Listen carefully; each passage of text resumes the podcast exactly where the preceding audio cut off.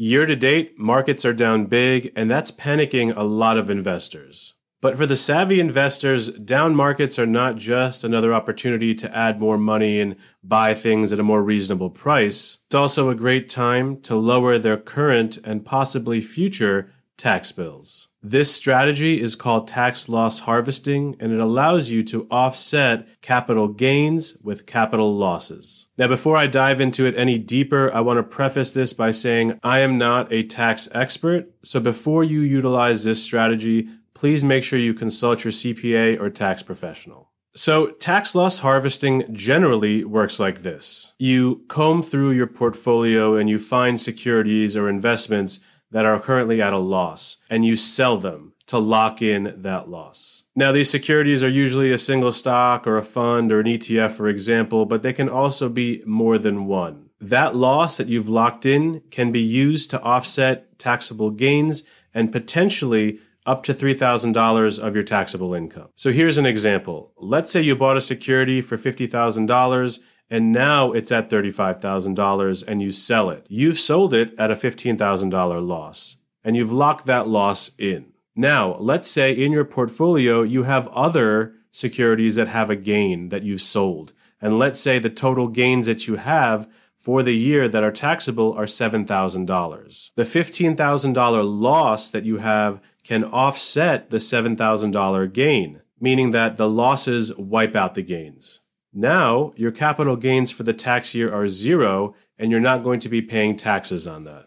So we took a $15,000 loss, we offset it with $7,000 of gains, we removed the gains and removed that taxable event, and now we still have $8,000 of loss left over. Now, each year, the IRS allows you to take $3,000 of that loss and use it to lower your ordinary income. So, for example, if your income at this point is $100,000, you can take up to $3,000 of the available losses and lower your taxable income that way. Your $100,000 income now becomes $97,000 for tax purposes for the year. But wait, there's still $5,000 of losses left over from the original 15. We had 15, $7,000 of which was offset because those $7,000 were gains. We removed $3,000 for income purposes to lower our income. There's still $5,000 in losses left over. Well, those losses are not lost. They will carry over to the following year, next year, and they can be used to offset any future gains that you have. So again, we combed through our portfolio. We found an investment that had a loss. We sold it at a loss and used that loss to offset capital gains for the year, meaning that we're not going to pay taxes on those gains. We also used it to lower our income for tax purposes.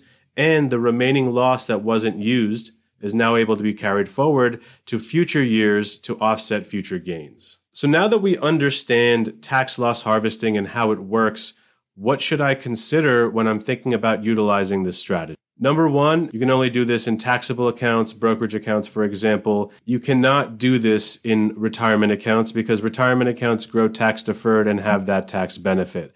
So there's no tax loss harvesting in retirement accounts like your IRAs and 401ks. Tax loss harvesting can only be done in taxable accounts, for example, like a brokerage account. The second important thing that I want you to remember is the wash sale rule. This rule says that you cannot sell a security and then buy the same or substantially identical security 30 days before or after the sale. This is an IRS rule that if you break the rule, it disallows the tax losses that you were trying to harvest. So in the example that we gave before, if you had that $15,000 loss and you immediately went back and bought the investment, the same exact investment, that $15,000 loss is now disallowed. You have to wait a certain amount of time to be able to repurchase that same identical investment. So when should I utilize the tax loss harvesting strategy? As I always say, it depends. Your situation is unique and needs its own personalized attention. What works for one person or a household may not be the best strategy and may not work for you. And also, really, really important, when you're thinking about this strategy, you want to make sure that you're harvesting losses, but still following the same investment plan that you've set out beforehand the same primary investment strategy that you've decided on because that strategy is what's getting you towards your goals. It's what's allowing you to accomplish the things that you want to accomplish. And so when we do tax loss harvesting, we want to make sure that we're not disrupting our investment process and we're doing these things to complement the overall process and strategy, not take away from it. Tax loss harvesting can be a very powerful strategy to help you offset gains and your income. It's a great way to manage taxes in a down market and take advantage of down down markets. If you have questions on tax loss harvesting, if you have questions on how it works or if it would be beneficial to you, make sure you reach out to your trusted financial professional, your financial advisor, and your tax professional. Thank you so much for tuning in and take care. I'll see you soon. Securities and advisory services offered through LPL Financial, a registered investment advisor. Member FINRA SIPC. Content in this material is for general information only and not intended to provide specific advice or recommendations for any individual.